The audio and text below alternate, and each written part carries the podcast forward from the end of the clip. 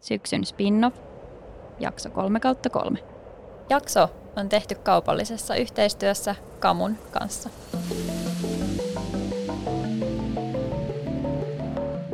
Moi moi moi ja tervetuloa taas kuuntelemaan Oisko Betaa podcastia.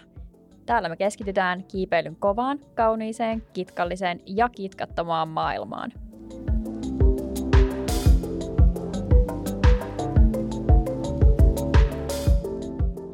Moikka moi ja tervetuloa taas Oisko Petaa podcastin pariin. Studiolla on tänään Monika.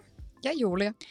Viime kerralla pyörittiin kisakiipeilyä tuomaroinnin mystisessä maailmassa.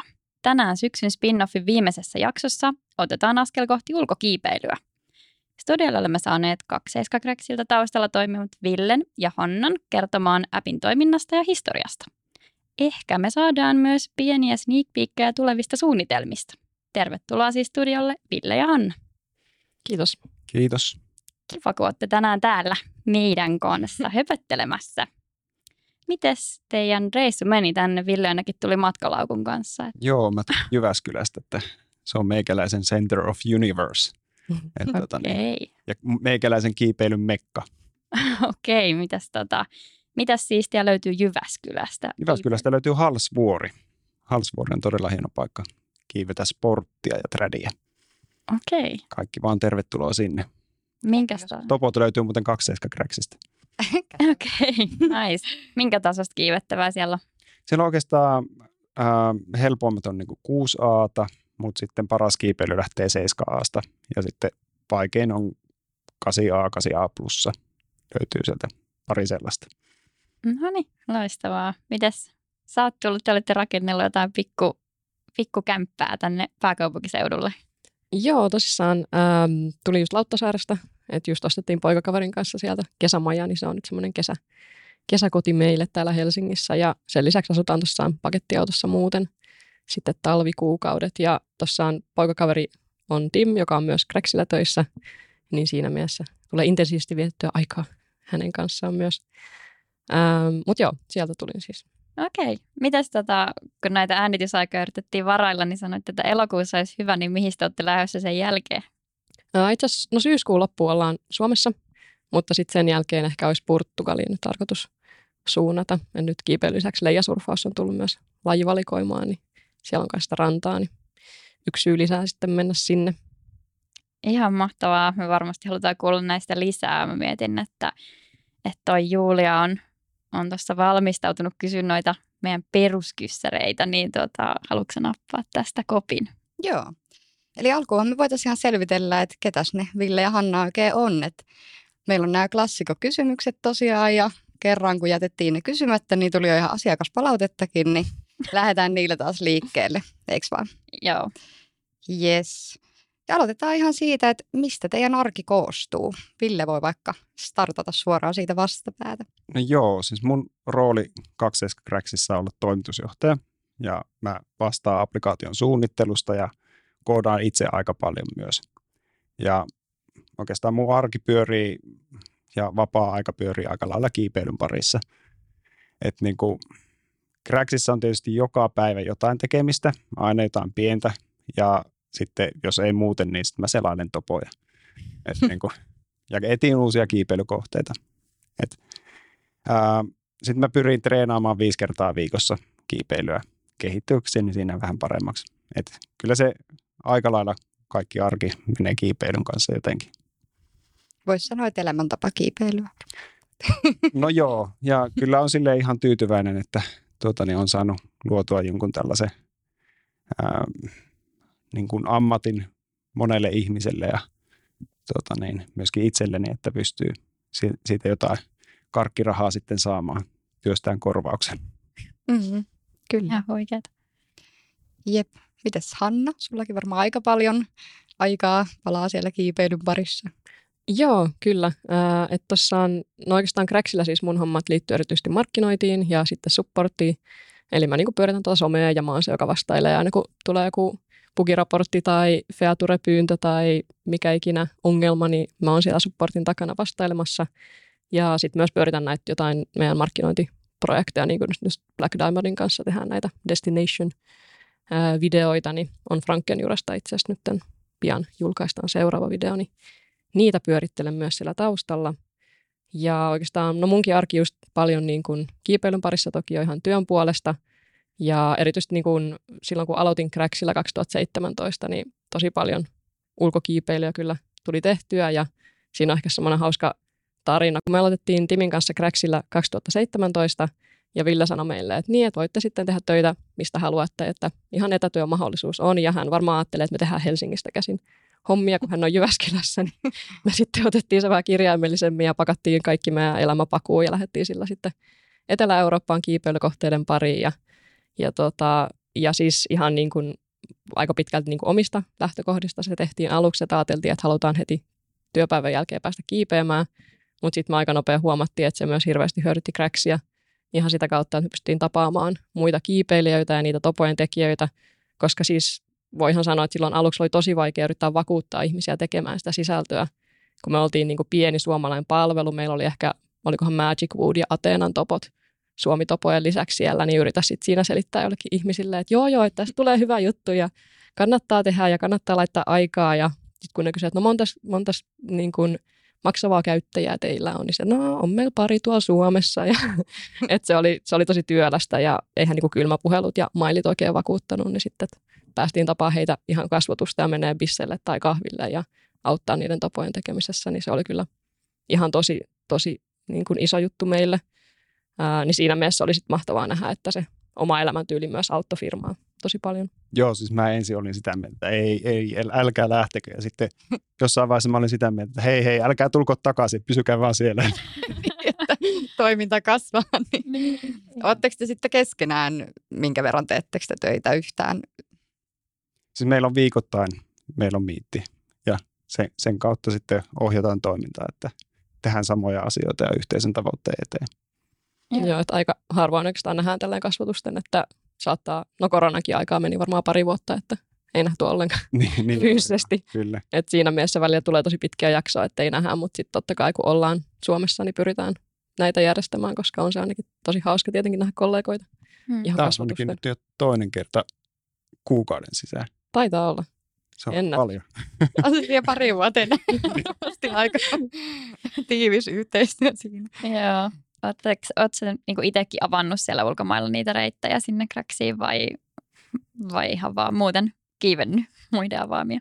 No pitkälti ihan kiivetään, että me ollaan jonkin verran ihan niin kuin myös pultattu Timin kanssa ja autettu joitakin alueen kehittäjiä niin kuin uudelleen pulttaamaan joitakin, mutta tosi vielä pienimuotoisesti. Ja enimmäkseen ollaan autettu topojen tekijöitä tekemään ne topot Craxiin, että meillä on niin drooni mukana aina, niin sitten me esimerkiksi sillä pystytään ottaa paljon parempia kuvia joistakin paikoista ja ollaan myös joitakin topoja tehty itse, mutta se on niin kuin aina sitten katsottu paikallisten kanssa, että mikä siinä on se oikea menettelytapa. Joo. Okay. Joo. Miten sitten voitaisiin mennä tuohon kotihallikysymykseen? Tämä on varmaan Villelle ehkä vähän helpompi, kun sä siellä Jyväskylässä ihan kiinteästi oot. Niin onko sulla siellä joku tietty paikka? Käyt sä hallilla treenaa vai onko sä enemmän ulkokiipeilyorientoitunut? No vai siis, oma gymi siellä? No joo, totta kai ul- ulkokiipeily on se juttu tietysti. Mutta hutuunkin, se on aika kova paikka. Se ei ehkä vedä Salmisaareille ihan vertoja, mutta me saadaan tehdä siellä aika pitkälti sitä, mitä me halutaan. Että kerran vuodessa meillä on otetalkoit ja vaihdetaan kaikki otteet ja tehdään maailmanluokan reittejä sinne, että niin ei muuta kuin sinne kokeilee sitten vaan, että mitä me ollaan saatu aikaiseksi. Ehdottomasti. Otetaan Jyväskylä Tour joku kerta. ei, ei ehkä kannata järkyttyä siitä valon määrästä, mikä siellä on. Että sitä ei välttämättä hirveästi ole. Eli on aika semmoinen keivimäinen varmaan. no kyllä, mutta, mutta niin, siinä on se oma tunnelmansa kyllä. Ja talvella ehkä viisastetta lämmintä. Joo. se on se toinen. Kituu, että. Joo, Juliahan tykkää kiipeä vähän kylmemmässä. Kyllä, vedän joulukuussa kiveä pihalla. Niin Kyllä. Joo. Mulla on ihan oiva keli. Se on hyvä. Joo, hyvä kun varoitit, me otetaan otsalamput mukaan sitten. Joo. Mites Hannalla ei varmaan sitten ihan mitään vakinaista kotihallia, onko sä reissaat niin paljon vai onko joku suosikki täällä esim. pääkaupunkiseudulla? Mm, no joo, oikeastaan sitten kun on aina Helsingissä, niin aika monipuoliset tulee eri saleja käytettyä ja nautittua siitä, että on aina uusia reittejä, uusia paikkoja ja näin poispäin. Mutta silloin kun mä aloitin kiipeilyn, siis apua onko siitä varmaan 12 vuotta mitä liian, niin silloin taisi olla toi Pasilan keivi ainoa mesta, niin se on kyllä vieläkin lähellä sydäntä sitä kautta, että siellä on niin paljon hyviä muistoja, kun siellä saa aloittaa ja oli semmoinen tiivis yhteisö ja näin poispäin, niin se on niin kuin ehdottomasti mahtava paikka. Ja sitten itse asiassa ihan ensimmäinen kiipeilykokeilu oli ihan Myllypuro urheiluhallissa. Ja en tiedä, tietääkö moni edes kiipeilijä, että siellä ainakin oli semmoinen pieni, ehkä seitsemän metrin seinä, niin se oli ihan tarpeeksi mulle, että mä jäin koukkuun lajiin, niin siitä se lähti. Joo, siellä ilmeisesti vieläkin ihan toimintaa on. Että Okei, työkaveri mahtavaa. ainakin sanoi, että se jotain liikuntaryhmiä vetää just siellä. Joo. Kuvittelisin, että sama, kun se sanoi kanssa, että seitsemän metrinen seinä, Mm. niin Jep. ei varmaan kauhean montaa myllypurosta löydy. Mites tota, niin, milloin aloititte kiipeilyn? Voidaan aloittaa Villestä taas. Joo, 2010 isoveli järjesti semmoisen sisäkiipeilykurssin ja kutsui mut sinne. Sain sen synttärilahjaksi. Ja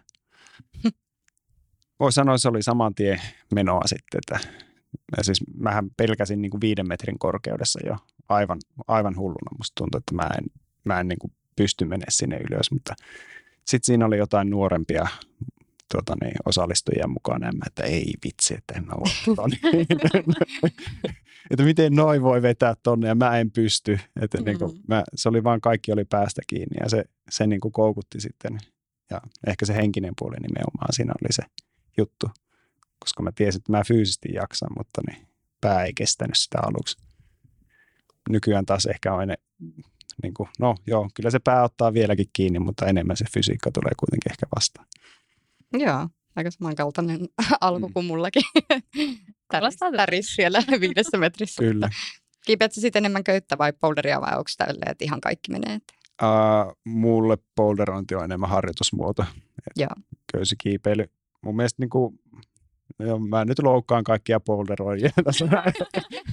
Tää antaa, antaa nyt mennä. Mun mielestä niin kuin se ei ole urheilulaji eikä mikään, jos ei tule hiki. Että niin, Mm. tota, niin, Ja sen takia kai se on alun perin kehitettykin, eikä niin, oppi, kyllä. että joo, harjoitusmuodoksi köysikiipeilylle ja vuorille. niin. Sä et vaan kiipeä tarpeeksi lämpimillä keleillä. No se, se voi olla. Tai liian lujaa tai tarpeeksi lujaa. niin. Joo, täytyy kiivetä nopeammin. Ei vaan, kyllä mä ehkä viime aikoina olen ruvennut tykkää tuosta boulderoinnistakin vähän enemmän, että niin, et, kun löytyy riittävän korkea reitti, niin on se kyllä aika siistiä, että kun pelkää taittavansa nilkan si- tippuessaan, niin se on ihan hauska. Joo, kyllä mä välillä itsekin mietin, että kun alkuun haaveili vuorikiipeilystä ja sitten päätyikin kiven juurelle istua patjalle. tänne, tänne meni, mutta Joo. kaikissa on puolensa ja boulderointi tosi hauskaa ja helposti lähestyttävää ja näin. Ja hikihän se on tuska hikikin. Että, Niin on, Mm. juuri näin, kyllä. Just näin. Mites sitten, Hanna, milloin sulla alkoi tämä? Mm, taisi olla 2008 tai 2009, että se oli just tämä Myllypuro-keissi, mistä se lähti liikkeelle, että mä olin silloin yliopistossa Helsingissä ja sitten siellä oli pari kiipeilijää, jotka vei sinne tämmöiselle ekskulle ja, ja tota, tosiaan siitä se sitten lähti, että mä olin, aivan, mä olin varmaan viikon rikki sen keissin jälkeen. Mulla oli lihakset niin kipeänä, että mä en tiennyt, että semmoista fiilistä voi edes olla. Mutta sitten saman tien kyllä jään koukkuun ja mä aloitin tuossa ihan boulderoinnista. Ja mun mielestä on ihan laji ja harrastaa. Ei, mutta mä olin, mä- ja mulla oli boulderointi ihan se ykkösjuttu tosi pitkään. Ja mun nyt pikkuhiljaa on kyllä alkanut liittyä näin, mä siirtymään myös tuohon sporttiin myös enemmän. Ja alan niin siitä myös nauttia tämmöisestä pitkäkestoisemmasta tekemisestä ja siitä, että tulee ehkä vähän enemmän hikiä ja muuta. Öö, mutta, mutta joo, että vähän niin kuin kaikki menee, mutta paitsi no trädi ja jääkiipeily ei ole vielä, en ole vielä edes kokeillut niitä, että ehkä joku päivä. Mm. Kyllä, nekin on sitten taas vähän oma juttu. Mm. Mm, itse asiassa kuulostaa tutulta. Tämä on niin Kyllä. Joo. Ja kyllä se boulderointi on ihan hieno laji.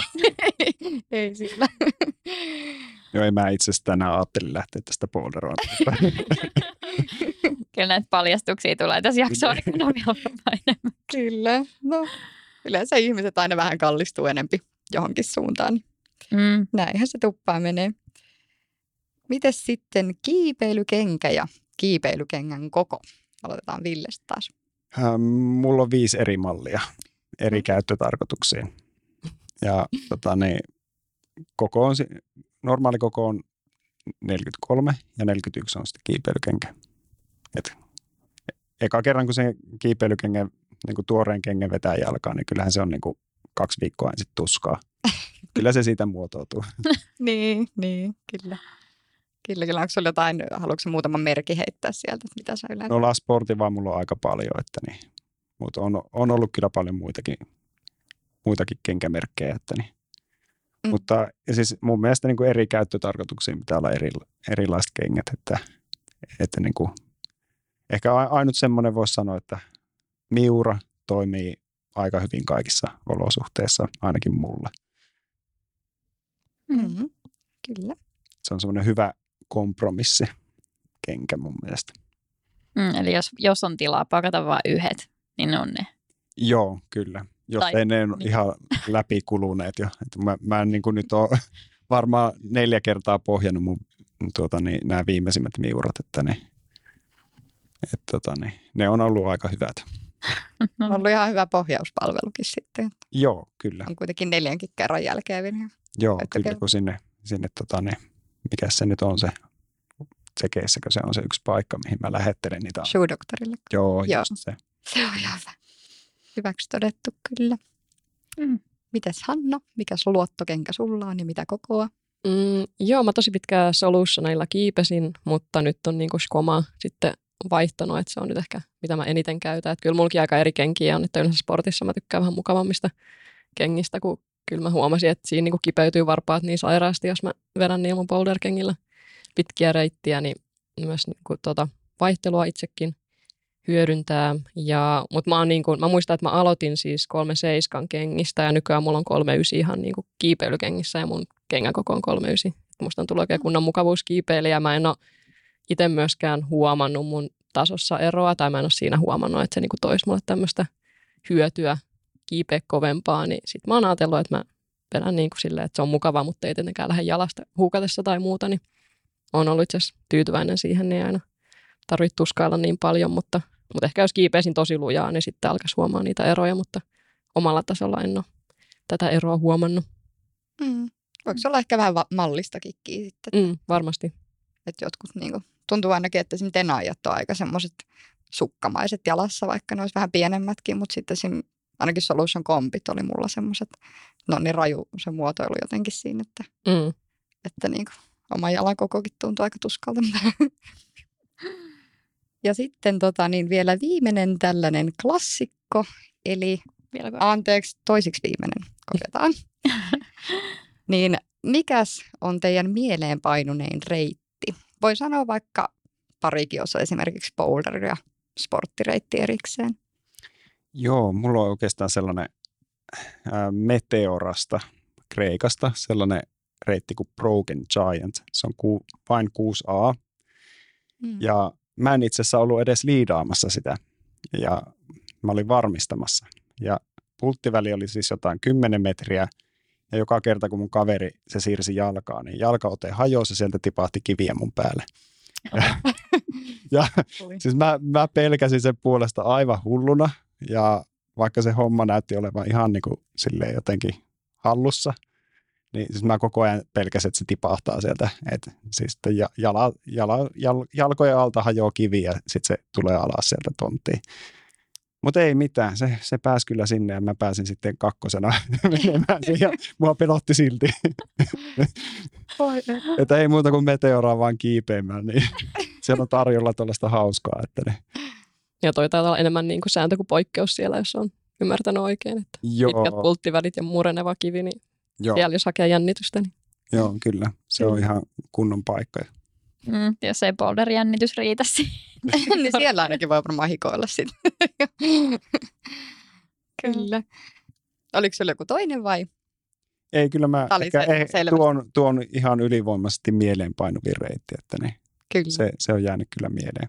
Mutta okei, jos, sille, jos voisi klassikon sanoa, niin kyllä mä sitten sanoisin, että toi kantti on aika kova kyllä olla havalla, että se ihan maailmanluokan reitti. Kyllä.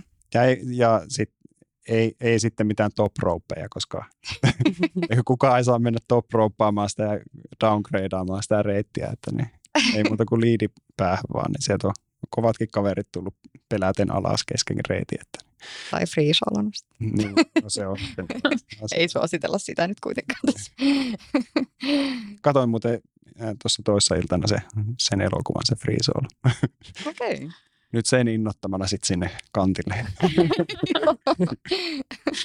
Se on kyllä upea pätkä. Joo, ne ei ole varmaan se leffa nyt vaikuttanut näihin sun valintoihin näissä. Voi olla, että va- vaikutti. yes. Kyllä. Mites Hannalla? Mm, no mulla oikeastaan, no ehkä vähän klassisesti tämmöinen ehkä ensimmäistä vaikeimmista reiteistä, mitä kiives. Että Siuranassa semmoinen kuin Cabal Gandola Serpiente ää, 7B plussa, niin se oli ehkä ensimmäinen semmoinen, mitä vähän niin kuin työsti. Mä oon ollut tosi huono työstämään, että jos reitti ei mene ekalla tai tokalla niin kuin sessiolla, niin sitten mä yleensä vaan unohdan se äiti jotain muuta. Sitten tämä oli semmoinen, mitä mä jaksoin jopa kolme-neljä päivää kokeilla. Ää, niin sitten sit kun se meni, niin sit se oli kyllä tosi magea fiilis. Ja se oli vielä aika semmoinen niin kuin, niin kuin jatkuva reitti. Ja, että pari vaikeampaa kruksia, mutta kuitenkin, että sai koko ajan keskittyä ja miettiä, että ettei vaan tipahda, niin siitä jäi kyllä tosi, tosi hyvä fiilis. Että se kyllä on yksi mieleenpainuvimmista. Mm-hmm. Kyllä. Onko sulla mitään, niin kun, kun sä sanoit, että sä boulderoit kanssa, niin Oliko tämä siis boulder? Öö, Tämä on sporttireitti. Niin, mä mietinkin, että joo, jos kyllä. sitä neljä päivää sai miettiä paljon niitä, että Niin, kyllä. tipahda, niin Kyllä. onko sulla mitään boulderia sitten erikseen, mikä olisi jäänyt? Mm, no ehkä yksi kans hauska oli, siitä on jo monta vuotta, mä en muista milloin se tarkalleen meni, mutta asentoopas ihan täällä Suomessa. Mutta mä vaan muistan, että se oli niin kiva fiilis, tai onko 7B vai 7B plussa, niin, niin tota, meitä oli semmoinen isompi porukka, ja olikohan meitä viisi tai neljä, jotka kiipes sen, ja kaikki kiipes eri petalla. Että meitä oli niinku eri mittaisia, eri, niinku, eri vahvuuksisia ja kaikkea mitä ikinä ty, niinku kiipeilijät siinä porukkaan, niin se oli tosi makeata, kun kaikki löysi sen oman petansa ja sitten kaikki pääsi sendaa sen, niin se oli jotenkin tosi siisti semmoinen yhteisfiilis, mikä siitä tuli.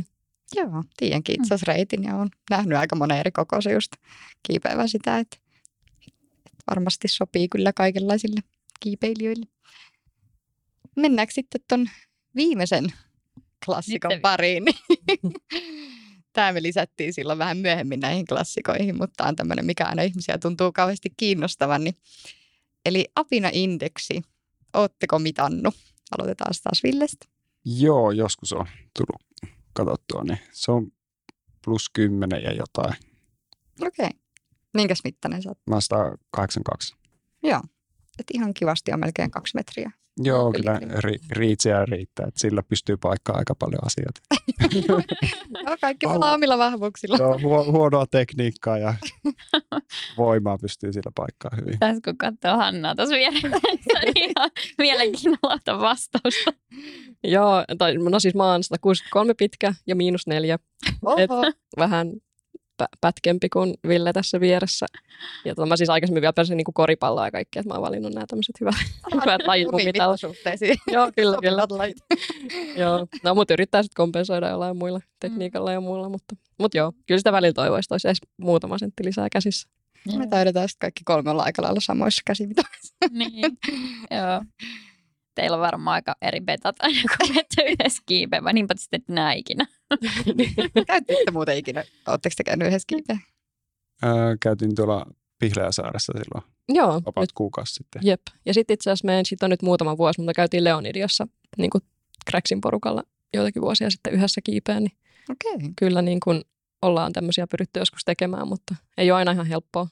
Että Ei ole ehkä yritetään se semmoinen helpoin työpaikka järjestää mitään tykypäiviä tai Ei, ei. tämmöisiä. Sitten jos järjestetään, niin kaikki on kyllä lähdössä sinne, että niin, jos kohteet tällaisia niin kuin Leonidioja. niin. Niin ja aktiviteetista ei tarvitse riidellä. Niin No oli ei me oltiin tuota, Olhavalla Niin, no, kans. oltiin joo, Viime- viime, vuonna. kesävuoden, Joo. kesälopussa. Otettiin se mökki ja Jep. siellä mm. sitten käytiin kiipeä. Joo. Mm. Kyllä se hakkaa päiväretken Tallinnaa ihan. Mm. Jos tykypäiviä miettii. Niinpä. Joo, nyt voisin päästää ääneen sitten Monikan, niin lähdetään vähän selvittelemään tätä itse 27 Cracksia, kun meillä on nyt nämä työntekijät ja toimitusjohtajat tässä kuulusteltu läpi.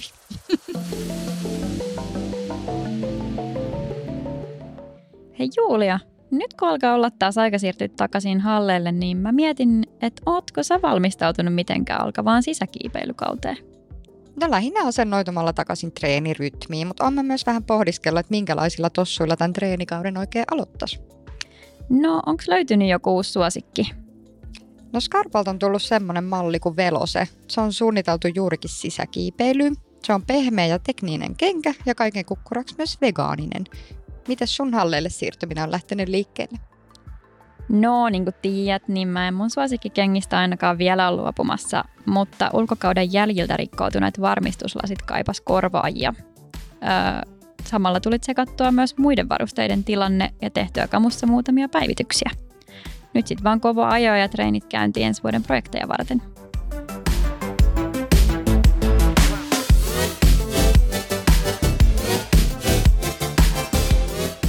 No niin, mennään sitten ihan niin kuin itse aiheeseen, mitä, mikä varmasti jengiä kiinnostaa, niin mikä on 27 Cracks? Aloitetaan siitä. Uh, 27 Cracks on kalliokiipeilysovellus ja sen kautta voi löytää ja jakaa tietoa ulkokiipeilypaikoista. Ja niin kuin, oikeastaan voisi ajatella, että niin, jos tarkemmin tuosta puhun, niin jos mietit silleen, että ää, sä oot kiipeilijä, ja jos sulla olisi kännykässä sellainen applikaatio, että sä avaat sen ja sä näet heti, mitä kiipeilypaikkoja sun lähellä on. Tai sitten jos sä oot menossa jonnekin toiselle paikkakunnalle tai ää, toiseen maahan tai toiseen maaosaan, niin sä löydät sieltä kalliokiipeilypaikat ja ne sopivimmat reitit just sulle itsellesi. Että niinku, tämä on niinku oikeastaan se Cracksin idea. Joo, mm. eli tavallaan se on tarkoitettu ihmisille, jotka haluaa kiivetä ulkona. Kyllä, nimenomaan ul- ulkokiipeilijöille tarkoitettu. Et sä, sä voit sen kautta löytää sopivimman reitin sulle itsellesi. Ja oikeastaan semmoinen ajatus on, että mihin suuntaan me halutaan viedä sitä. Ja, ja ei tietysti kaikki, kaikki asiat ei ole vielä toteutunut, mutta niin kuin jos ajatel, ajattelee näin, että ää, mun, mulla on tänään sellainen fiilis, että mä haluaisin kirvetä vaikka 30-metrisen 7A, joka on niin kuin hänkkiä. Näin, niin sitten mä menen sinne applikaatioon ja katson, että mitä 30-metrisiä 7A hänkkireittejä tässä ympäristössä, ympäristössä on. Ja sitten mä, että okei, mä otan sen tostan, mä menen sinne, sitten mä painan navigaattorista, että no mennäänpäs tonne. Navigaattori näyttää, että miten sä menet sinne paikan päälle. Säästää aivan todella paljon aikaa. Aika moni asi- näistä asioista sille teknisesti jo tällä hetkellä toimii, mutta ne, ää, me, meillä on niin kuin ehkä silleen, Suomessa meillä on to, todella hyvin niin kuin topoja ja näitä kiipeilypaikkoja, mutta sitten toisissa maissa taas meillä ei niin paljon ole. Et niin kuin, Löytyykö sieltä kaikki lajit, niin kuin ulkokiipeilyn polderit ja kaikki? Joo, joo, siis sportti, tradi ja polderi puoli löytyy. Aikaisemmin meillä oli jääkiipeilyreittejä, mutta niissä on vähän se niissä on vähän erilainen greidaus ja vähän erilaiset systeemit, niin me dropattiin niin kuin sit sen jääkiipeilyn tukeminen. Ja oli myöskin jossain vaiheessa oli vuorikiipeilyreitit, mutta niin kuin voit, voi ym, hyvin ymmärtää la, ja lajiharrasta, että vuorikiipeily ja boulderi, niin niissä ei ole hirveästi samaa, että ne tarvitsisi itse asiassa ihan erilaista applikaatiot. Niin ne on vuorikiipeilyreittejä ei olla sinne kuvattu. Mm. Ja multipitchi on myös jonkin verran. Joo. Et sitäkin pystyy toki lisäämään, mutta sitä myös tarkoituksena toivottavasti tulevaisuudessa kehittää. Joo, Joo. just näin. Uh, miten sitten tota, pystyykö niitä reittejä, kun me niitä, niistä alussa vähän puhuttiinkin tuossa, että oletteko itse availlut niitä reittejä, niin pystyykö kuka vaan avata reittejä sinne?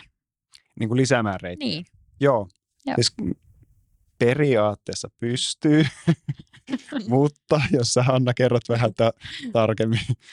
Joo, eli tosissaan niin kuin teknisesti hän kuka tahansa voi lisätä reittejä ja tehdä ehdotuksia toisten topoihin tai sitten aloittaa ihan tyhjästä ja lisätä topon itse.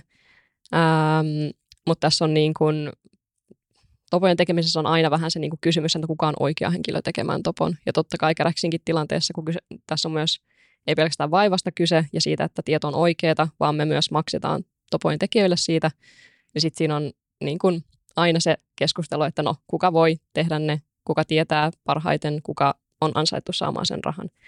Ää, ja Isenselon alussahan me niin kuin pyrittiin itse olemaan se niin kuin organisaatio tai mikäli, joka niin kuin pystyisi jotenkin ymmärtämään, että kuka on oikea henkilö tekemään topot ja näin poispäin. Mutta sitten me ymmärrettiin, että jos sulla on sisältöä ympäri maailmaa tuhansista kräkeistä, niin ei me ikinä voida tietää, että mikä on tai kuka on se oikeasti oikea henkilö tekemään topot. niin sitten se myös oli yksi syy, miksi me sitten niin kuin teknisesti vapautettiin topojen tekijä, ää, tekeminen kaikille. Eli kuka tahansa voi niitä tehdä. Ja me niin kuin halutaan, tai niin kuin, että sit se on vähän niin kuin se vastuu myös kiipeilyyhteisöllä, että he niin kuin ymmärtää, että no vois mä tehdä tämän topon.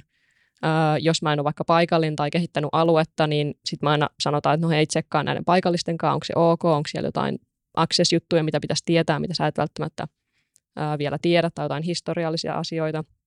Että me niin pyritään parhaamme mukaan moderoimaan sitä topojen teke- tekemistä ja auttamaan, ja niin kuin mahdollisesti, jos tulee jotain konflikteja, niin totta kai me sitten halutaan niitä selvitellä ja katsoa, mikä on se oikea tapa. Mutta, mutta kyllä se niin kuin, enemmän se paino on nyt siellä kiipeilyyhteisön puolella, että sitten siellä pystytään, niin kuin, että ihmiset itse voi sitten tietää, no onko mä oikea henkilö tekemään tätä, ja että miten, mikä on se oikea keino tehdä se, ja sitten, että miten se raha niin kuin sen jälkeen sitten allokoidaan, että meillähän esimerkiksi niin kuin 50 prosenttia tuloista menee siis topojen tekijöille, ää, ja sitten he voi esimerkiksi antaa sen suoraan ää, pulttirahastoihin, että sieltä pystyy niin Cracksis teknisesti suoraan valitsemaan, että hei mä haluan, että mun tämä tulo menee suoraan vaikka nyt tähän yhteen pulttirahastoon, niin ollaan niin kuin tätä haluttu myös, että se niin kuin, tämä puoli myös helpottu sitä kautta. Mutta joo, että on niin kuin vähän mitä me pyritään tässä tekemään. Se on aina, tämä ei ole koskaan mustavalkoista, että me ollaan huomattu, että tässä on aina se haaste näissä asioissa, mutta pyritään tekemään parhaamme, että ne topot on oikein tehty ja eettisesti ja näin poispäin. Joo, joskus tulee meille sellaisia kysymyksiä, että hei, että mä oon lähdössä tänne tota niin, kiipeilypakulla tämmöiseen pitkälle reissulle, että voinko mä tehdä toppoja ja ansata sillä rahaa.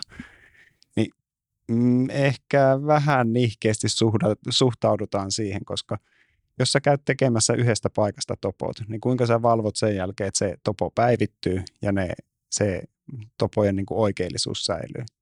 Mm. Ja, ja sitten jos sä mietit sitä, että niin, ää, siellä on niin kuin paikallinen yhteisö on harjannut niitä reittejä ja pultanut niitä reittejä ää, niin kuin toistakymmentä vuotta ja sitten joku tulee ja tekee siitä topot eikä anna pennin latia niin kuin he, heille niin kuin kontribuutiota sitten siitä, niin se, se ei ehkä ihan hirveän hyvä asia ole, että tuota, toki meillä on väli joitain, niin kuin ei voi sanoa, että tämä on niin kuin sääntö, mutta tämä on niin kuin meidän eettiset, niin kuin, meidän etiikka on niin kuin siinä, mutta ei, niin kuin joskus on tietysti jotain paikkoja, jossa ei niin kuin ole oikeastaan ketään omistajaa niillä reiteillä ja sillä kiipeilyalueella, niin silloin me voidaan sanoa, että no okei, tee ne topot, koska kukaan muukaan ei sitä tee. Mm. Mm. M- mutta niin kuin meidän, meidän niin kuin semmoinen tavoite on kuitenkin niin kuin tukea sitä kiipeilyn kehittämistä ja niin sitä niin kuin, niin kuin paikallisia yhteisöjä sen kautta, että me sitten tuloutetaan 50 prosenttia meidän tuloista niin kuin näille, näille yhteisöille. Mm. Joo. Ja tässä niin kuin just huomaa varsinkin eri maissa, tämä on tosi niin kuin sensitiivinen myös aihe ja muuta, ja sitten se on välillä tuntunut vähän harmilta, kun varsinkin alkuvuosina, kun tämmöiset appit ei ollut niin yleisiä, niin sitten moni jotenkin heti ajattelee, että okei, se on appi, eli ne varastaa kaikki meidän tulot ja vaan kopioi meidän datan ja sitten mitään ei tuke paikallisia. Tuntuu, että tosi monilla niin saattaa olla sellainen käsitys, että kun ostat Topo-kirjan, sinä tuet paikallisia. Jos sä ostat sen digitaalisena, niin sitten kaikki raha häviää jonnekin ulkomaille. Ää, niin sitten huomaa, että tätä on niin kuin hirveästi joutunut selittämään, että, että ei niin kuin, yhtä lailla kirja voi olla, niin kuin, tai ei se tarkoita, että sulla on fyysinen kirja, että se automaattisesti tukee vaikka sitä pulttirahastoa. Että ihan yhtä lailla kuka tahansa voi tehdä sen kirjan ja ottaa kaikki rahat kuin, niin kuin digiversiossa. Että tätä on myös niin kuin, yksi, niin kuin nyt huomataan, että, että ihmiset ää, on niin kuin tutumpia tämän kanssa. Mä yritän myös kommunikoida sitä, että me oikeasti, niin kuin, tai että oikeasti rahaa siirtyy näille topojen tekijöille, että oliko se 2020 meni niin kuin 100 000 euroa meidän topojen tekijöille. Että mm. kyllä tässä niin kuin ihan huomattavista summista kuitenkin puhutaan, mitä me annetaan sinne kiipeilyyhteisölle. Niin, niin tota, Mutta joo, tämä on niin kuin yksi meidän tämmöinen ollut, mitä ollaan nyt kommunikoida ja kertoa, että miten me asiat tehdään ja miten me tuetaan. Mä ostin tuossa pari vuotta sitten yhden topokirjan, jossa sanottiin, että tuemme paikallista pulttausrahastoa vi- viidellä prosentilla tämän kirjan tu- niin kuin tuotosta. Ja sitten mä laskin, että kuinka paljon se 5 prosenttia sen yhden kirjan tuotosta oli, niin se oli noin 50 senttiä yksi kirja. Joo, ei se ihan, mm. ihan huikeita summia. A, a, aika monta kirjaa pitää mennä, että sillä esimerkiksi yksi reitti voidaan niin kuin pultata. Niin. Ja niin kuin Mm. pultit ei ole ilmaisia kuitenkaan. Että niin. Mm. Paljonko muuten Hanna yksi pultti maksaa? Ai vitsi, kun mä en muista. Mutta siis mä muistan, että niinku yksi reitti saattaa, kun se riippuu myös hirveästi, että onko se niinku titaaninen vai No just. mitä matskua, että, että niissä on hirveät hintaerot. Mutta mun mielestä saattaa olla niinku jotain 100-200kin reitti, varsinkin Niin. jos on jotain titaania tai muuta, mutta apua saattaa mennä myös Niin. vielä nämä mun hinnat, mutta en hu- suoraan muista. Joo, si- ei se ihan ilmasta ole todellakaan. Joo, mutta ei moni varmaan ajattelisi tota, että Niin, kyllä. maksaa niin kuin, Niin. muutakin kuin se vaivan vaan, että sä käyt ne sinne Jep. Just Niin. se, ja varsinkin, niin kun, no Suomessa meillä on siinä mielessä kiva tilanne, että skillihän niin kun maksaa nämä pultit, että siinä mielessä ei tarvitse niin yksi, yksityishenkilöiden laittaa omaa rahansa siihen, ja sen takia myös niin esimerkiksi noi köysitopot Cracksissa on skillin tekemät, jotta se raha menisi sitten sinne, mutta monissa ulkomaan kohteissa niin ei ole välttämättä näin, että tosi harvassa maassa. Itse asiassa on tämmöinen niin kuin yksi organisaatio, joka maksaisi pultit, niin sen takia se onkin vielä tärkeämpää, että sit myös saadaan niitä rahavirtoja myös näille yksilöille suunnattua, jotka oikeasti investoi omaa rahaansa niihin metall- siihen metalliin. se, sen verran korjaa, että ää, Suomessa köysitopot on skillin tai skillin alaisen jäsenseuran tekemiä, mm. että Joo. me pyritään silleen kuitenkin niin kuin valvoa sitä, että niin se olisi joko seuran tai suoraan skillin tekemä se topo, ja että se niin kuin, raha menisi sitten tavallaan sille seuralle tai skillille. Et, Mm. niin kuin, si, sitä kautta se menee niin kuin oikeaan osoitteeseen ja se alueen kehitys niin kuin, säilyy ja, ja pysyy jatkuvana. Joo.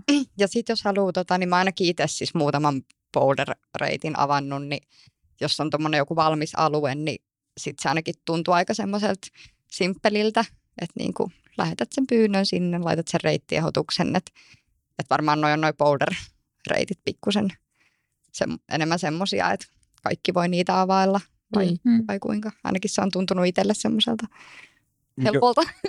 Joo, ky- kyllä totta kai, jos, jos sillä alueella on jo luvat kunnossa, että sinne niin. Niin. saa tehdä niitä, niin Jep. ei Mm. muuta kuin sinne vaan tekemään ja ehdottamaan reittejä sitten. Ja sitten siellä on, niin kuin, jos kysymyksessä on niin kuin tämmöinen maksullinen topo, eli puhutaan silloin premium-topoista, niin silloin siellä on aina joku niin kuin sen topon omistaja, joka sitten tsekkaa, että se sun reitti on niin kuin kunnollinen ja sitten, sitten hyväksyy sen, sen reittiehdotuksen, jonka sä oot sinne lisännyt. Mutta sellaista on tullut ehkä tässä viime aikoina, että ähm, niin kuin herättänyt keskustelua, että jos sä teet, piirrät uuden viivan ja teet siitä eliminaatin, että okei, että tässä tota, ne on tämmöinen klassikkolinja, mutta jos sä jätät tuon yhden otteen käyttämättä, niin se ei olekaan 6C enää, vaan se on 7A ja sitten sä saat siitä 7A tikiin itsellesi. Joo, nämä, Et- nämä eliminaatit on kyllä mielenkiintoinen.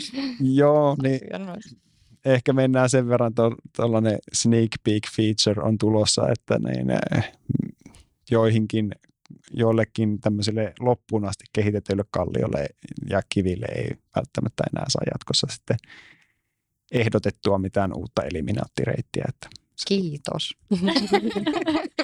Voi jättää sen eliminaattikartan kotiin ja vaan linjan mukaan. Miten muuten, kun nyt puhuttiin just tuosta alueelle avaamisesta, niin kun noissa niin just yleensä pitää saada noita kaikkia maanomistajan lupia ja muita, niin onko se samanlaista niin kuin ulkomailla avata paikkoja? Mm, no hyvä kysymys ja se on totta kai, en pysty mitenkään kattavasti kaikkien alueiden ja maiden niin kuin, tilannetta kertomaan ja en, en tietenkään oikein henkilö välttämättä sitä sanomaan, mutta kyllä se niin kuin, äm, kyllä siinä aina pitää ne luvat sekata, että kyllähän sitä ihan hirveästi tapahtuu ympäri maailmaa, että joku kiipeilykallio suljetaan, koska se on luonnonsuojelualue tai koska siellä on liikaa ihmisiä, se on vahingoittanut luontoa tai koska se oli yksityismaata tai muuta, että kyllä se Öm, prosessi vaihtelee hirveästi, mutta kyllä jos niin kuin uutta aluetta kehitetään, niin kyllä siihen ehdottomasti pitää tsekkaa niin maanomistajan luvat ja katsoa, että saako vaikka pulttia laittaa seinään ja näin poispäin. Tai ihan, että saatko sä harjata sitä sammalta pois siitä boulderista.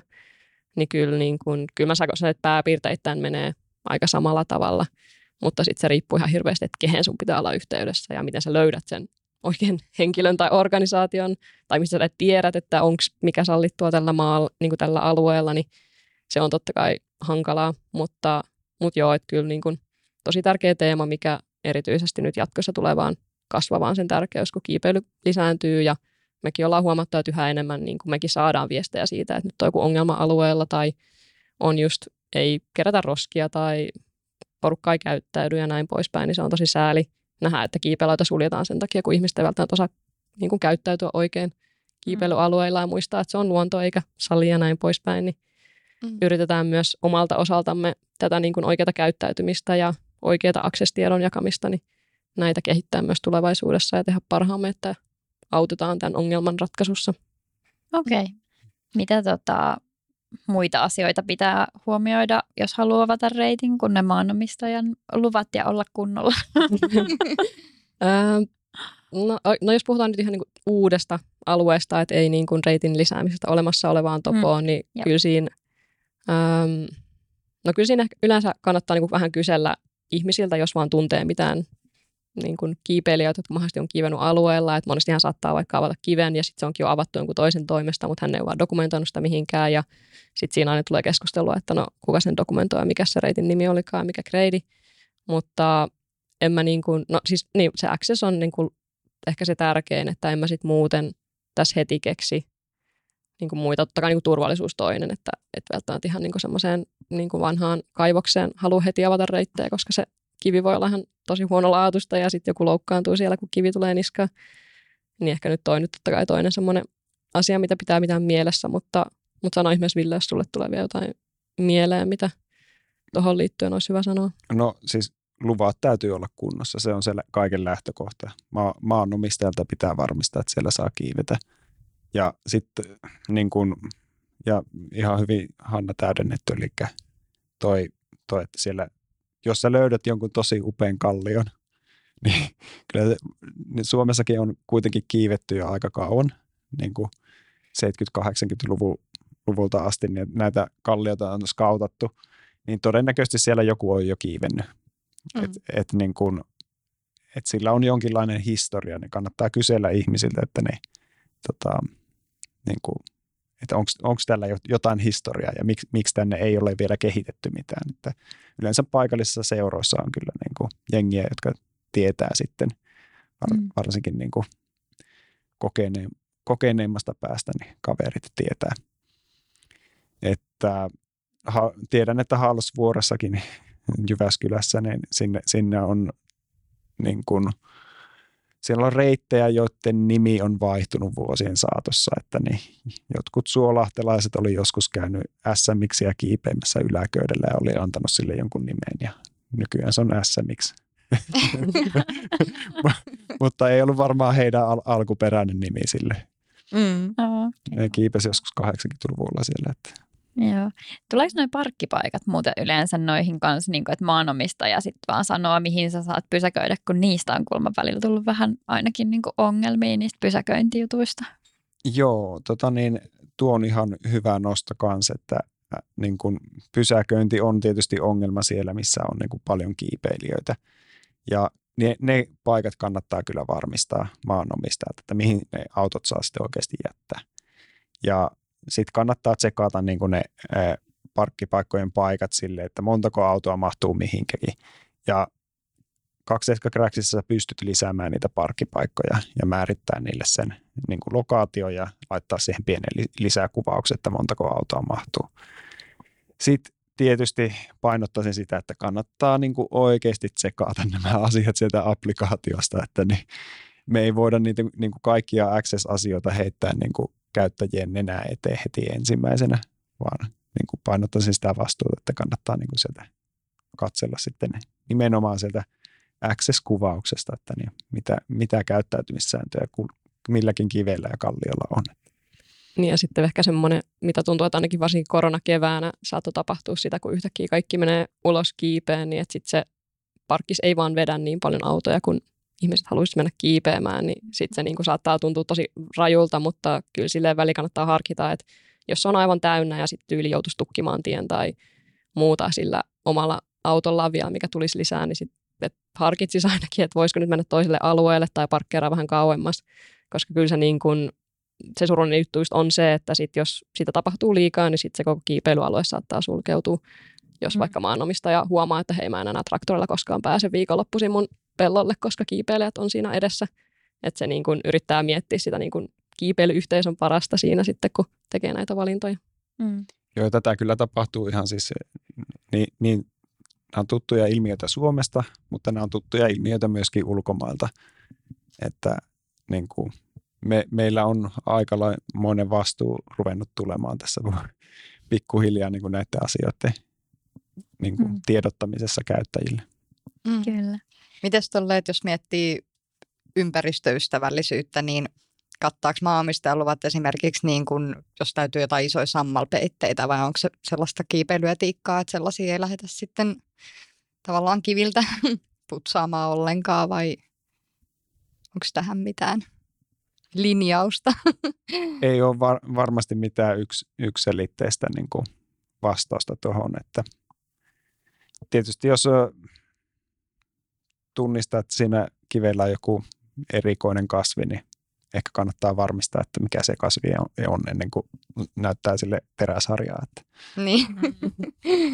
Ei kutsuta mitään harvinaisuuksia Joo. pois. Joo. Tota, miten sitten, jos vaihdetaan noista reittien avaamisista, niin mitäs kaikkea ton niin kun appin ylläpito ja kehitys pitää sisällään muuta kuin näitä asioita, mistä ollaan jo puhuttu? No, a- aika paljon työtunteja, että niin, äh, voisi sanoa, että ihan siitä, että niin meillä on applikaatio olemassa niin kuin käyttäjille, eikä se katoa tuolta pitti taivaasta mihinkään, niin vuositasolla tulee semmoinen 2000-2500 työtuntia. Ja se voi jakaa sille, että kun Craxi koostuu verkkosivusta, Android- ja iOS-applikaatiosta, niin niihin jokaiseen tämmöiseen tekniseen niin kuin interfaceen käyttöliittymään, niin tarvitaan yksi koodari, joka vastaa sit siitä puolesta. Ja pelkästään nämä applikaatiot niin vaatii sen yl- noin tuhat koodarityötuntia vuodessa. Ja ihan se, että ne on vain olemassa. Ja, ja tämä työ ei näy siis loppukäyttäjälle yhtään mitenkään. Et, niin kuin, se, se on niin kuin silleen vähän, sitä ei moni ehkä ajattelee niin, että no mitä ne siellä tekee. No ne pitää huolen siitä, että se, tämä palvelu ylipäätään on olemassa. Ja sitten meillä on noin 100 000 käyttäjää kuukaudessa ja niistä semmoinen 8-9 prosenttia on maksavia asiakkaita. Kiitos heille siitä. Ollaan tosi kiitollisia. Il, ilman niitä me, me, me, meidän toiminta olisi varmaan vieläkin pienempää tai sitten ei, ei olisi ollenkaan. Mutta niin kuin jos on näin paljon käyttäjiä, niin se generoi tietysti aika paljon viestejä ja tukea. Ja Hanna, Hanna niitä sitten selvittelee siellä, että niin siellä on onneksi, onneksi hyvää palautetta, mutta on joskus vähän ärtynyttäkin palautetta ja sitten on monimutkaisia teknisiä ongelmia ja sitten tuota niin, niin kuin ongelmat saattaa olla niin kuin meidän järjestelmissä tai sitten ihan käyttäjä omassa puhelimessa, että ne ei osaa vaan käyttää omaa puhelinta. Ja ni, niitä niitä niin kuin voi sitten ratkoa näitä asioita, niin Hanna on mestari siinä. Mutta niin kuin, sitten kun ajatellaan 100 000 käyttäjää, niin aika monta semmoista erilaista digiprofiilia on ja ne kaikki ei tietysti ole minkään kiipeilyyhteisön asialla, että ainakaan semmoisia niin pitsivaatetuksissa olevia käyttäjiä, niin ne, ne mutta mut joo, äh, eli tulee tämmöistä niin kuin, ei-toivottua materiaalia sinne, jota, joka vaatii poistoa ja me ollaan tätäkin yritetty monitoroida ja, tai monitoroidaan sitä ja ollaan yritetty automatisoida, mutta niin kuin tämmöinen nudity check ää, niin kuin tekoälyratkaisu ei ihan toimi kiipeilyssä, jos siellä on tota, niin, paidaton kiipeilijä, niin se on saman tien tulee X ja punaista sen päälle, että sitä ei hyväksytä, niin sitten se pitää kuitenkin niin kuin manuaalisesti tsekata, että niin. Se pitää vaan laittaa sinne, että laita paita päälle, niin Jep. Ehkä vaan nopea vielä Ville kanssa tuossa, että mulla kun mä aloitin Cracksillä, mä en ollut niin tuntenut softa-alaa niin tarkkaan, niin kyllä se niin kuin mullekin tuli tosi yllätyksenä just se, että asiat vaan hajoaa itsestään. Että jotenkin mä, niin kuin mulla oli se näkemys, että no softa on kehitetty, sitten se on siinä ja sitten se uuden tekeminen on se, mikä niin kuin on työlästä. Mutta sitten kun tajus sen, että ei vitsi, että yhtäkkiä vaan joku lakkaa toimimasta, vaikka se on toiminut viisi vuotta vaikka putke, niin kaikki tämä niin kuin yllätti, että, että siellä tulee tosi paljon tota ja se vie tosi paljon meidän aikaa. Mm. Että se olisi niin makeata, kun me voitaisiin vaan kaikki panokset laittaa uuden kehittämiseen, mutta vaan se, että me saadaan nämä palvelu, niin kuin palvelu pyörimään, niin se, se itsessään on tosi työlästä. Joo, Mm. siis tietysti taustajärjestelmät muuttuu ta, niin kuin koko ajan. Google muuttuu, Apple muuttuu ja ni, niiden kehityksen mukana pitää pysyä mukana. Mm-hmm. Et niin kuin, Se vaatii sitä ylläpitotyötä. Mutta sitten niin kuin meillä on vielä tämä, että sit meillä on nämä topojen tekijät, että he vaatii tietysti myös huolenpitoa, että niin, me tietysti tsekataan aina se sisältö, mitä niin kuin julkaistaan ja niin kuin tarkastetaan ne, niin kuin se premium topon oikeellisuus, että siinä niin kuin erilaisista, erinäisistä lähteistä todennetaan, että se topo on oikeata eikä mitään keksittyä. Mutta topojen tekijät sitten vaatii myös asioissa aika paljon tukea. Ja sitten tietysti joka kuukausi me maksetaan 50 prosenttia meidän tuloista topojen tekijöille ja tietysti se maksaminenkin ottaa omaa aikansa. Että Niin. kaikki tämmöinen niin kuin arkinen pyörittäminen, niin kyllä se vaan vie niin kuin sitten resursseja. Mutta sitten jos ajatellaan, että tuo on niin kuin ihan sitä perusylläpitoa, mutta sitten jos mennään siihen tuotekehityspuoleen, niin siihen taas va- vaaditaan niin kuin vielä enemmän jengiä. Et niin kuin, mut me, meillä on, niin kuin, jos ajattelisi niin, että joku antaisi nyt, että hei tuossa sulle miljoona, että niin kuin käytä se ensi vuonna tuotekehitykseen, niin mä palkkaisin saman tien kymmenen huippuasiantuntijaa niin tekemään eri rooleihin erinäisiä asioita, että mulla on mielessä, mihin mä ne laittaisin. Ja mielellä ottaisin sen toisen miljoonan sitten 2024 vuodelle, niin toiminta se niin kuin jat, jatkuisi näin, mutta varmasti sitten rupesi asioita tapahtuu vähän nopeammalla aikataululla. Mutta, mutta meillä ei nyt ole sitä miljoonaa, niin nyt meillä on viisi osa-aikaista työntekijää, niin kuin, ja me, me hoidetaan tämä ylläpito ja sitten tuotekehitys sen verran, mitä aikaa jää. Ja meillä kiitos vaan ihan koko tiimille, Mikael Metsällä ja Teemu Tolvanen, niin he niin kuin hoitaa tätä sovelluksen kehittämistä ja teknistä puolta. Mä oon myöskin siinä mukana. Sitten Hanna, Hannalla on sitten taas tämä tuota, niin, käyttäjätuki, markkinointi ja some. Ja sitten Tim Demasiere on tuossa Topojen tekijöiden apuna Key Account Managerina. Että tämmöisellä tiimillä sitten niin pyöritetään tällä hetkellä. Mutta se on huomattavasti paljon isompi tiimi, mitä meillä oli niin kuin, mitä seitsemän vuotta sitten, jolloin mä olin yksin siinä. Niin. Niin, ihan mahtavaa. Hei, Kyllä. miten tota, kun te nyt, teillä on nyt tällainen ihana tiimi ja kaikkea ja olette onnellisia premium-käyttäjistä, niin miten tämän appin saa hankittua itselleen? Niin saadaan sitten lisää niitä premium-käyttäjiä sinne. No joo, tässä ihan sovelluskaupoista. Löytyy Google Play tai App Store.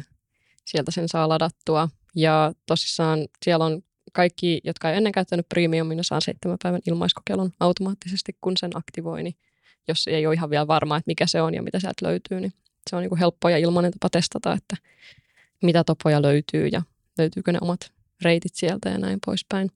Että se on ehkä se helpoin tapa ehdottomasti. Mm. Sinne nettisivujen kautta kanssa. Joo, toki. Mm. Mm. Toki, toki että tuossa meillä on ne appit ja sitten nettisivuja. Molemmista voi sen premiumin ostaa ja kun me premium ostaa jommasta kummasta, niin sitten totta kai aukeaa ne topat molemmissa. Joo. No niin, toivotaan, että saadaan sinne lisää, lisää tota premium-käyttäjiä, niin saadaan pulttirahastoon lisää, lisää rahaa ja, ja tota, noille topojen tekijöille kanssa sit jotain palkkioita.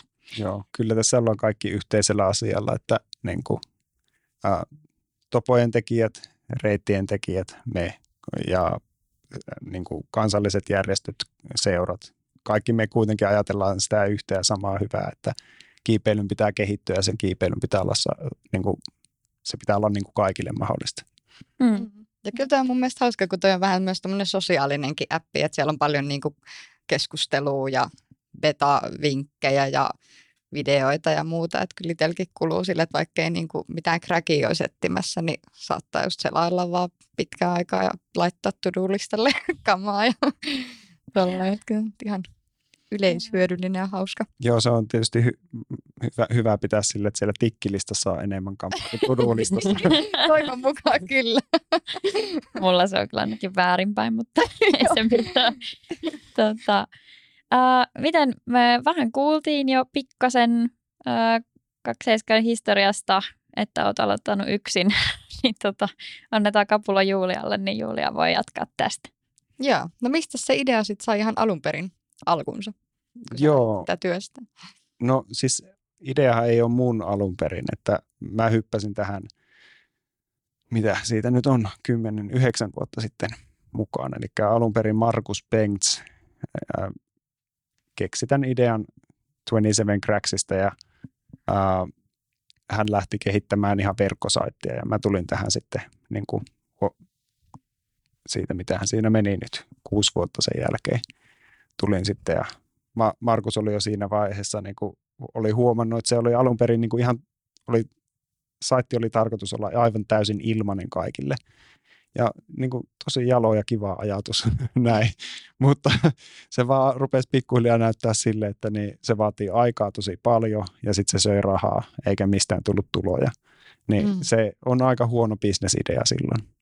Niin mä tulin sitten mukaan ja tuota, niin mä ruve, rupesin sitten miettimään, että miten tämä voitaisiin, niin ensimmäinen tähtäin oli se, että kuinka tämä palvelus voitaisiin säilyttää, koska munkin tikkilista oli siellä jo siinä vaiheessa ja tuota, niin mä en halunnut menettää sitä, että jos se tuota, niin hävitetään se saitti, niin mitä mä sitten teen.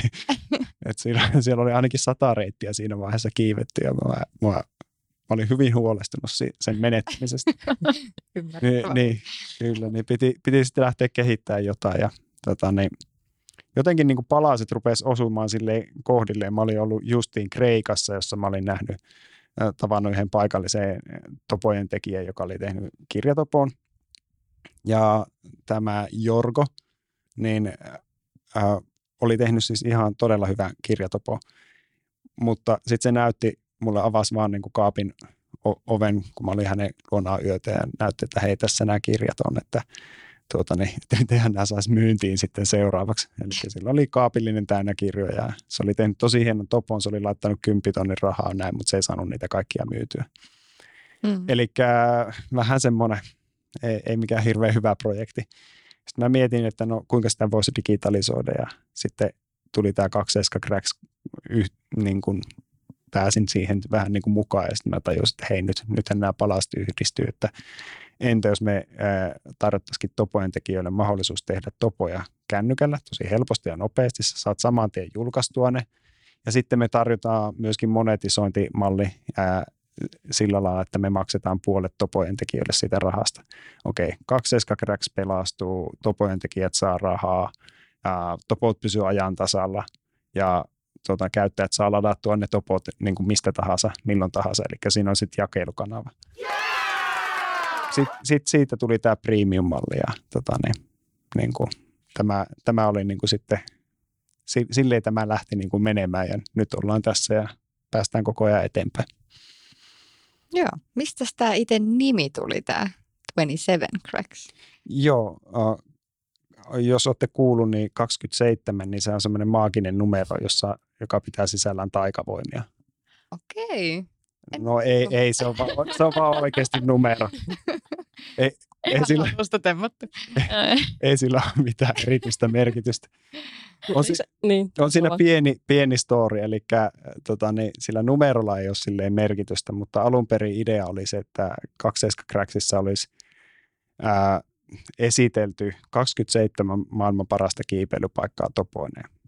Mutta sitten kun Markus kehitti siihen semmoisen työkalun sinne verkkosivuille, että ää, niin kun niitä topoja voidaan ylipäätään ylläpitää, niin sitten siinä aika pian sit sen jälkeen todettiin, että hetkinen, että niin kun, entä jos me niin avattaisiin tämä niin topojen lisäysmahdollisuus kaikille. Ja, ja sitten kun se avattiin, niin siellä nyt on aika paljon räkejä, mitä 30 40 000 taitaa olla tällä hetkellä, että kyllä se sen jälkeen rupesi kasvamaan. Ja sitten niin kuin just varsinkin Jyväskylässä lisättiin kaikki ensimmäiset topot sitten se, sinne Cracksiin ja siellä niin kuin, mä luulen, että Craggi numero ykkönen taitaa olla Olhava ja Craggi numero kakkonen taitaa olla Kelion kangasta ja jotain tällaista näin.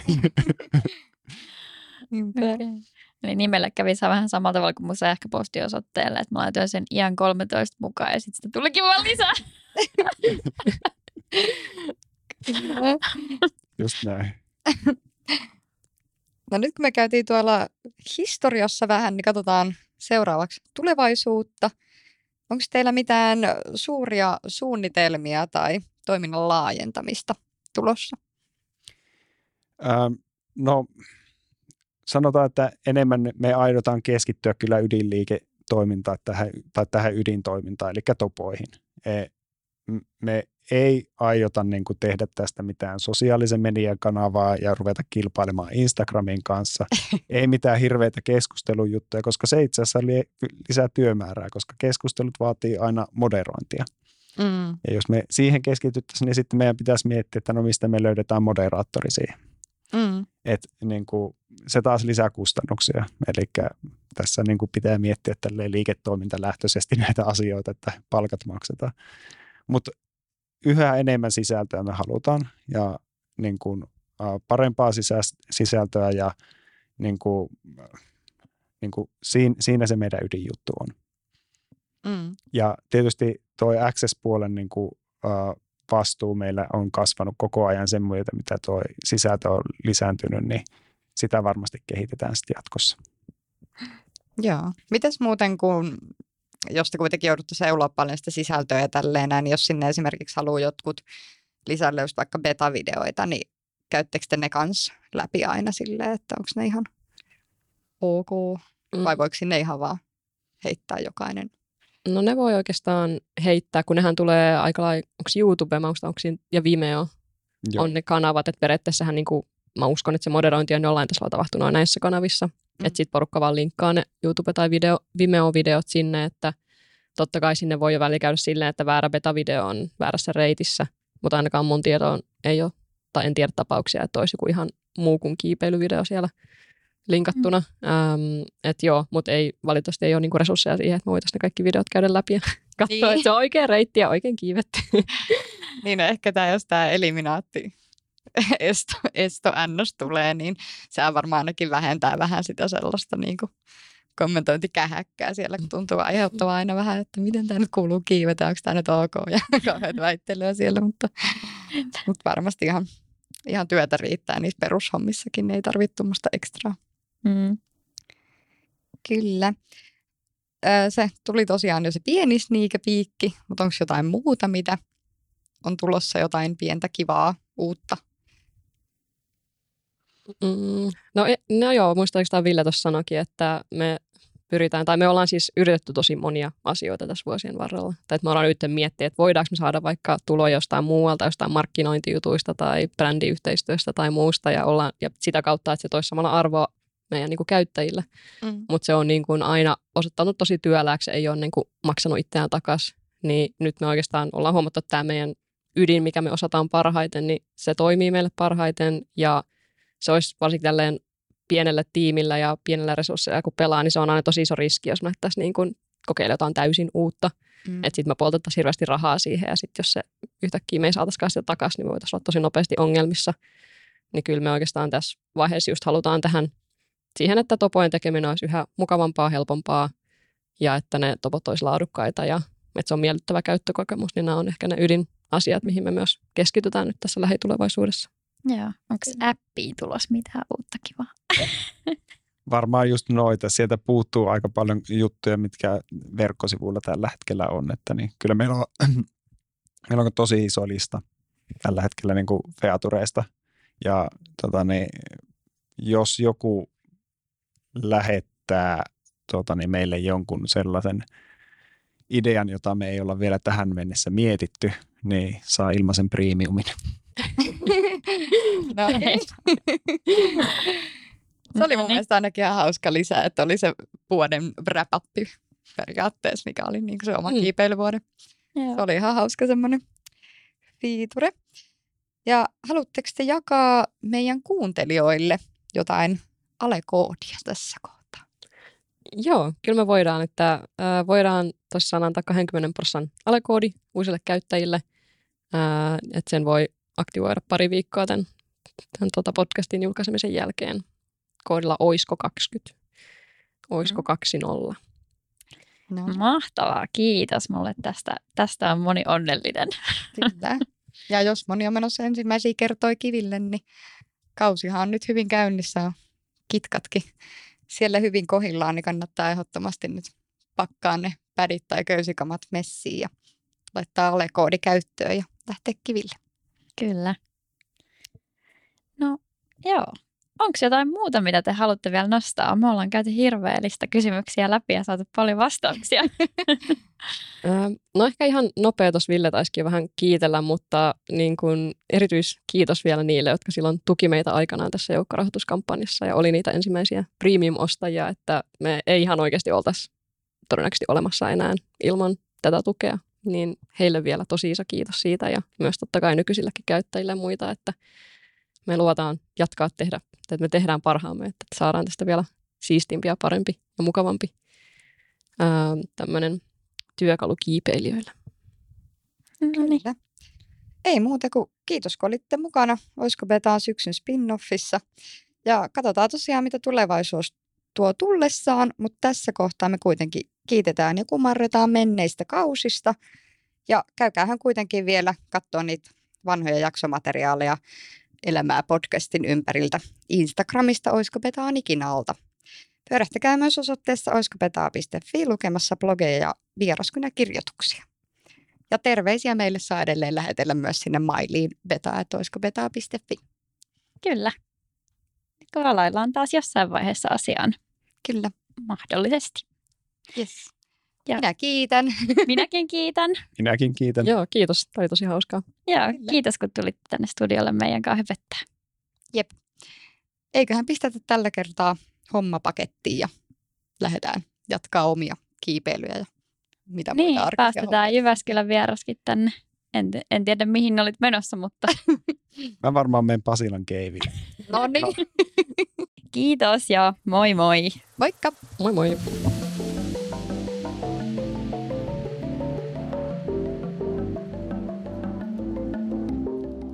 Jes, ja meidäthän löytää tosiaan Instagramista nimellä Oisko Betaa. Ja meille voi lähettää kiipeilijän tarinoita tai aiheideoita maililla betaa.oiskobetaa.fi. Ja sitten on vielä meidän nettisaitit, mistä sä voit käydä lukemassa meidän huikeita blogeja kiipeilymaailmasta. Ja osoite on www.oiskobetaa.fi.